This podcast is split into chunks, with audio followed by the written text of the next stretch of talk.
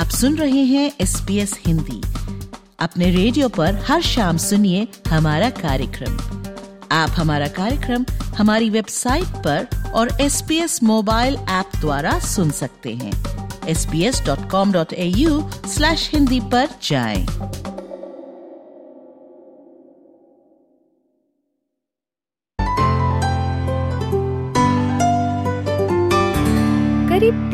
ऑस्ट्रेलियाई लोगों ने सरकार की उच्च शिक्षा ऋण योजना, हेल्प, यानी हायर एजुकेशन लोन प्रोग्राम के ज़रिए शिक्षा ऋण लिया है।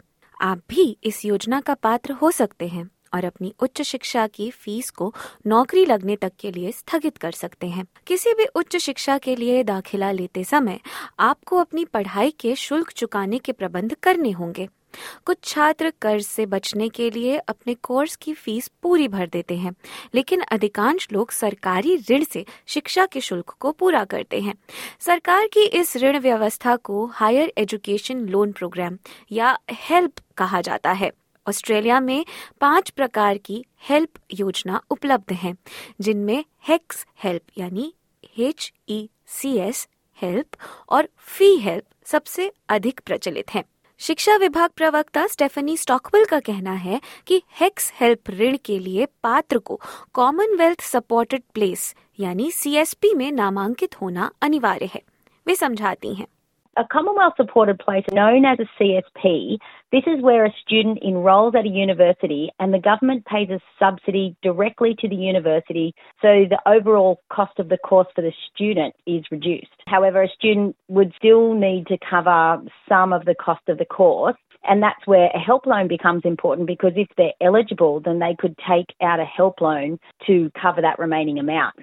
इस बाकी के खर्चे को हेक्स हेल्प भर देगा, लेकिन आपके रहने के और दूसरे खर्चों को आपको संभालना होगा। सुश्री स्टॉकवेल बताती हैं कि आप हेक्स हेल्प या दूसरे विकल्प, यानी फ़ी हेल्प के लिए पात्र हैं या नहीं, ये आपके पढ़ने के संस्थान पर निर्भर करेगा। You would apply for one or other depending on your enrolment they both help a student pay for a higher education course but HECS help loan can be used where you are enrolled in the CS CSP and a fee help loan can be used if you're enrolled in a full fee paying place, which is a non-subsidised place at a university in Australia. HECS help और fee help का सबसे बड़ा फ़ायदा ये है कि छात्रों को तुरंत पूरे कोर्स की फ़ीस नहीं भरनी पड़ती हालाँकि सभी छात्र एक कॉमनवेल्थ सपोर्टेड प्लेस में पढ़ने या हेल्प ऋण के लिए पात्र हों ये ज़रूरी नहीं है यूनिवर्सिटीज ऑस्ट्रेलिया की कार्यकारी मुख्य सचिव रेनी हिंडमार्श का कहना है कि इस योजना का पात्र होने के लिए आपके पास विशिष्ट वीज़ा या निवासी दर्जा या नागरिकता होना आवश्यक है वे समझाती हैं So this includes Australian citizens with plans to study at least some of their course in Australia. And in terms of visa holders, current or eligible former New Zealand special category visa holders who meet long-term residency requirements and commit to studying their entire course in Australia are eligible. Permanent or eligible former humanitarian visa holders who will be living in Australia during the duration of their course are eligible too. As well as Pacific Engagement visa holders. विदेशी विशेषज्ञ खास fee help किसी bridging course के लिए ले सकते हैं, चाहे आप फुल टाइम पढ़ें या पार्ट टाइम फ़ीस कोर्स के हर यूनिट के आधार पर लागू की जाती है, सालाना आधार पर नहीं। जितने अधिक यूनिट आप पढ़ेंगे, उतनी ही फ़ीस आपके हेल्प ऋण में जुड़ती जाएगी। Bruce Chapman Australian National University में इकोनॉमिक्स के प्रोफेसर एमेरिटस हैं। वे मूल हेक्स व्यवस्था के शिल्पकार भी हैं। वे इस व्यवस्था को समझाते हुए कहते हैं So if you enrol in a degree, you might do four units in first semester, and each of those units will cost a certain sum of money, and you'll incur a debt which is the total of all of them. So one year, to illustrate, might cost you three thousand. But if the next year you only take one course, then your debt would only increase by about you know five hundred dollars or something. जितने अधिक unit आप पढ़ेंगे उतनी ही fees आपके help ऋण में जुड़ती जाएगी। आपका ऋण तब तक यथावत रहता है जब तक आपको नौकरी नहीं मिल जाती।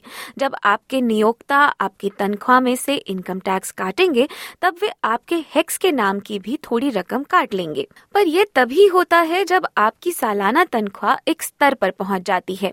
मौजूदा समय में ये स्तर सालाना इक्यावन हज़ार पाँच सौ पचास डॉलर पर तय है, जिस पर आपकी कमाई पर अतिरिक्त एक प्रतिशत टैक्स तब तक लगाया जाता है जब तक आप पूरा ऋण ना चुका दें प्रोफेसर चैपमैन समझाते हैं कि हेल्प व्यवस्था अंतर्राष्ट्रीय छात्र ऋण से किस तरह अलग है Currently, that level is $52,000 a year, and then you'll pay a percentage of your income to repay the debt. It starts at 1%. So, for example, if you've got a debt for $30,000, which would be not uncommon, and you don't start working in a job until five years later, nothing happens at all. When you earn $52,000, 1%, which is $520, will be taken off your debt until the debt's gone. चूँकि help ऋण आपकी कमाई पर निर्भर है और हर किसी की कमाई अलग होती है तो हर किसी का हेल्प ऋण भार भी अलग होगा और उसको चुकाने का तरीका भी उनका अपना होगा प्रोफेसर चैपमैन समझाते हैं कि इस तरह से हेल्प ऋण बैंक के ऋण से अलग होते हैं जहाँ ऋणी को तय समय में ही पूरा ऋण चुकाना होता है Bank loan, everybody has to pay a particular amount of money every month, and it's interest rate adjustments, and uh, it's all very clear how long it takes. With HEX debt, some people will repay if they've got very high incomes in about five years, and some people won't pay until they leave the labour force. So it's very, very diverse. But the median time to repay an average kind of debt would be about 10 years. पर तब क्या होगा जब आप देश से बाहर रहने लग जाएं? आपका ऋण आपके देश बदलने से माफ़ नहीं हो जाता सरकार आपसे फिर भी इस ऋण को वापस लेगी ही If you go overseas for some period, no, it's not a short-term thing, it's not, not a holiday. You're required by law to make a statement which is an official record of what you earned wherever you were, and then the HEX rules would apply and you owe that amount of money in the same way as if you're in Australia. इस ऋण की भी अपनी सीमाएँ हैं इन्हें सरकार की स्टडी असिस्ट वेबसाइट पर जाकर समझा जा सकता है। हालाँकि आपको ऋण तब तक नहीं चुकाना शुरू करना होता जब तक आपकी आय तय स्तर तक ना पहुँच जाए। फिर भी आपका ऋण समय के साथ बढ़ सकता है। स्टेफनी स्टॉकवेल चेताती है कि ये ऋण कंज्यूमर प्राइस इंडेक्स पर आधारित है और इसी के अनुसार हर साल ये ऋण बदलता भी है This is to keep up with changes in the cost of living, and it means that a help debt can grow over time. And the rate of indexation that is applied to a debt changes each year as it's based on the consumer price index. Professor Chapman समझाते हैं कि help व्यवस्था अंतर्राष्ट्रीय छात्र ऋण से किस तरह अलग है। अगर लोग किसी समस्या में हैं या उनकी नौकरी चली गई है या वे बीमार हैं या वे किसी उम्र दराज अभिभावक की अथवा नवजात शिशु की देखभाल कर रहे हैं तो उन्हें इस ऋण की चिंता करने की आवश्यकता नहीं होती।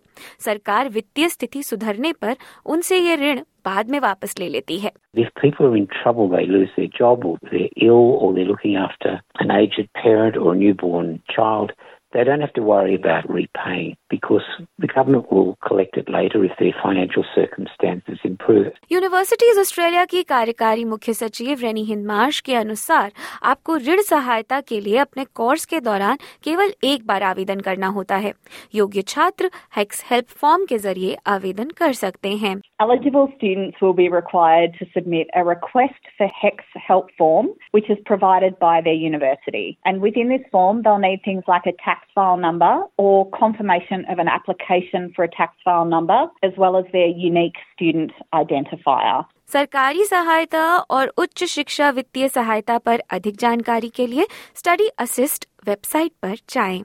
एसपीएस न्यूज़ से मेलिसा कॉम्पनोनी द्वारा बनाए गए ऑस्ट्रेलिया एक्सप्लेन्ड के इस अंश को आपके लिए एसपीएस हिंदी से प्रस्तुत किया है वृशाली जैन ने